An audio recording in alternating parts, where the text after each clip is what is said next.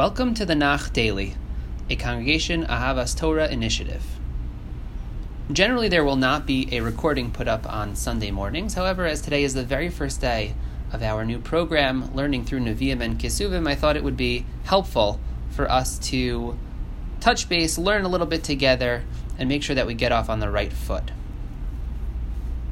Today, of course, is also the first day of Elul, and Elul is a time when we take on spiritually ambitious undertakings, and so I want to say Yasher Koach and Kolakavod for starting on this process of learning a little bit a day in order to accomplish something really tremendous, something really great that you can be proud of, and that is learning through Tanakh.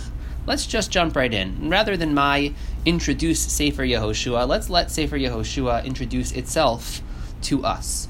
The very first pasuk begins, Vayihi Achare Mos Moshe Eved Hashem. The Sefer opens up that it was after the death of Moshe, who was the servant of God. And it's a very helpful frame in a few ways. Firstly, we now know that we are situated right after the death of Moshe, which is the very end of Sefer Devarim, the very end of the Torah. So chronologically, we are picking up right where we left off.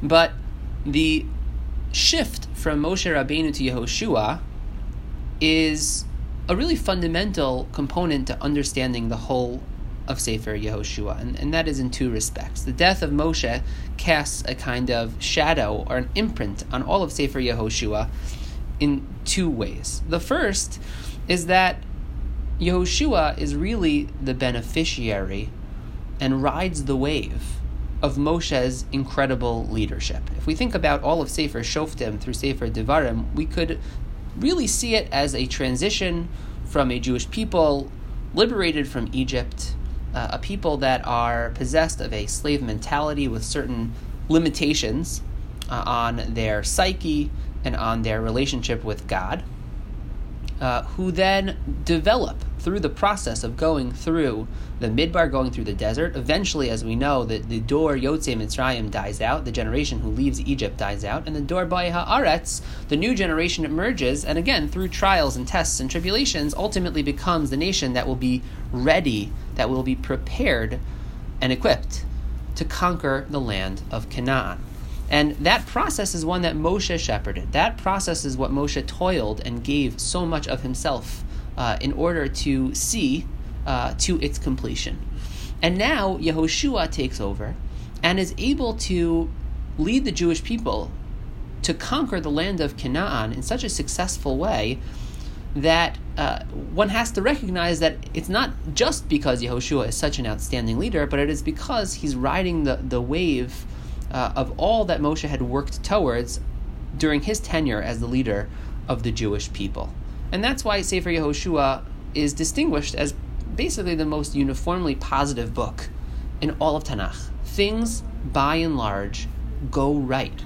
And they go right because of all of the groundwork laid by Moshe Rabbeinu. And so in that respect, Vayihi Acharimos Moshe Eved Hashem is a wonderful frame for the entire book.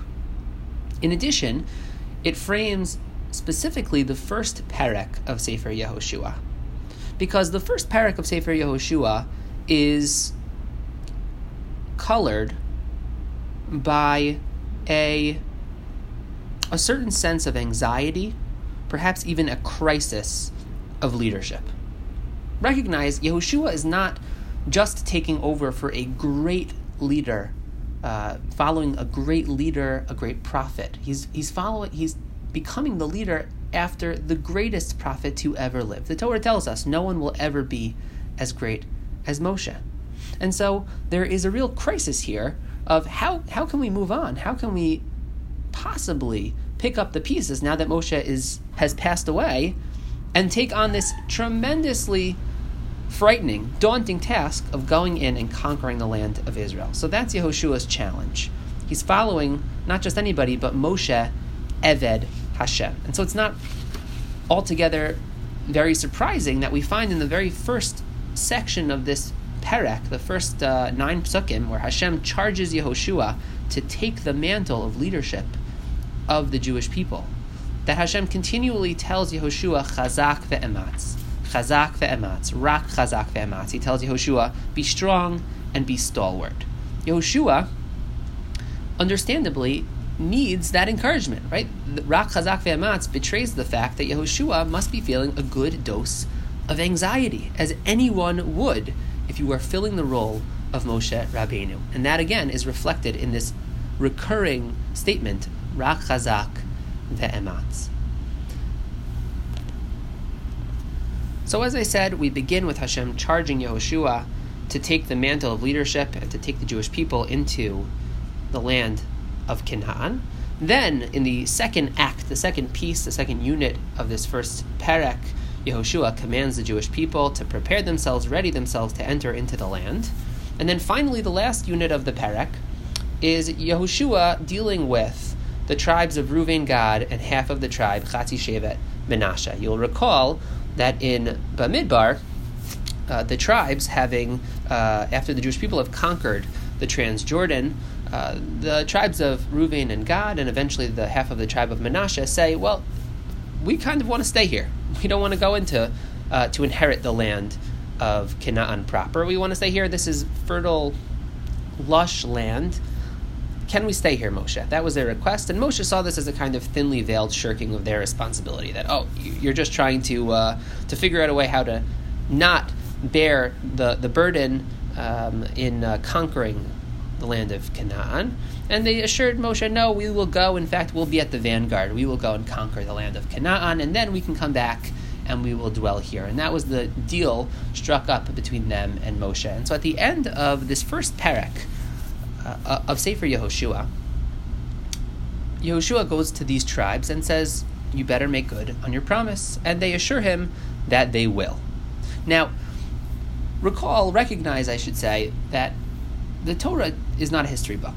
Neither Nevi'im, Kisuvim, I mean the Torah broadly defined. And so when something is recorded, it's recorded because it's important. Now, had this not been here, I would have simply assumed that Reuven, Gad, and Chatzi Shevet Menashe would have followed through on their promise. No reason to believe otherwise.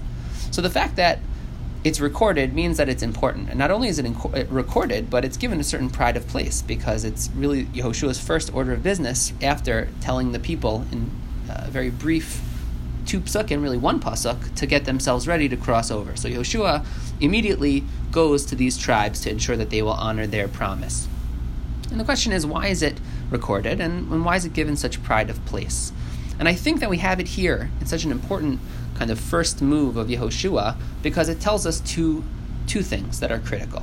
Firstly, it gives us the pulse of the Jewish people, and that is that if the people were extremely nervous about what lie ahead, and undoubtedly they were nervous, but if they were really overwhelmed with nerves, so we might have expected that Reuven, Gad, and Chatzi Shevet Menashe would try to wiggle out of this obligation, and they don't. So that's a good thing, because it tells us that they're still committed, and it tells us not just that they're committed, but that kind of as a example or as a sample of the Jewish people, we see that they're ready to go and prepared to go and conquer the land of Israel. So it gives us the pulse of the people. Beyond that, though, it tells us very importantly that the Jewish people are going to continue to support and listen to Yehoshua in the same way that they listened to Moshe. They're going to honor the promise that they made to Moshe, even though it is going to be realized under the leadership of Yehoshua. And we see the support the Jewish people have put behind Yehoshua. In fact, the final psukim are very strong. They say, we are going to be with you. They say it explicitly. We're going to be with you just like we were with Moshe. Anyone who dares to defy you is going to pay dear consequences. And they conclude, rak chazak v'ematz. Just as Hashem tells Yehoshua, be strong and stalwart, now it's coming from the tribes. Just be strong and stalwart.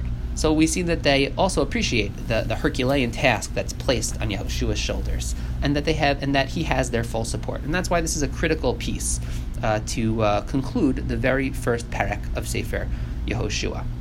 I want to add one other note, which I think is quite important, and that is that the kind of fear and anxiety, that crisis of leadership that expresses itself on a narrative level, in terms of who could possibly lead the Jewish people after the death of Moshe Rabbeinu, also expresses itself, I would argue, in a kind of literary guise. What do I mean by that? I mean that, of course, we take it for granted that there is Torah, there's Nevi'im, and there's Kisuvim. There's obviously more holy works, scripture, a broader biblical canon than just Torah as Moshe, just the Torah given to us from Hashem through Moshe.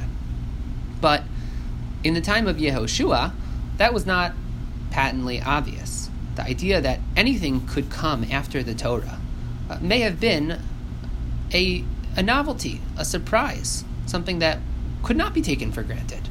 And so I think there is an implicit kind of anxiety that is being dealt with around the very existence of this book. And I would argue that the way the Torah is addressing that, the way that the book of Yehoshua is addressing that, is that it uses so much of the language of the Torah itself, of Torah's Moshe.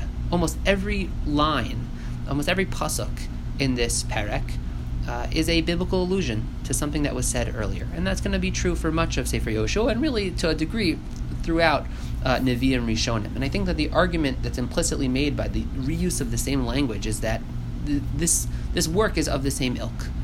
This work should be seen as a continuity from Moshe to Yehoshua. And I think that the same argument is really being worked through when the Gemara in Baba Basra records the position of Rabbi Yehuda, who says that the last 8 psukim of the Torah were in fact written by Yehoshua. The last 8 psukim of Sefer Devarim after the recording of the death of Moshe Rabbeinu.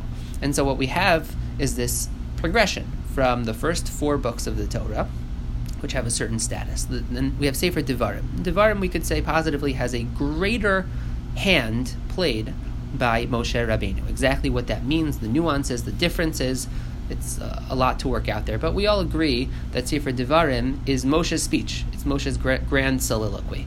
And so there's more presence of the human and prophetic hand. And then the last 8 psukim, we have Yehoshua writing of the Torah itself. And then this kind of seamless transition to Nevi'im with Sefer Yehoshua. I think a very powerful argument for the justification for the very existence of Sefer Yehoshua, Nevi'im, and Kisuvim. That's it for today. Chazak ve'ematz, and happy learning.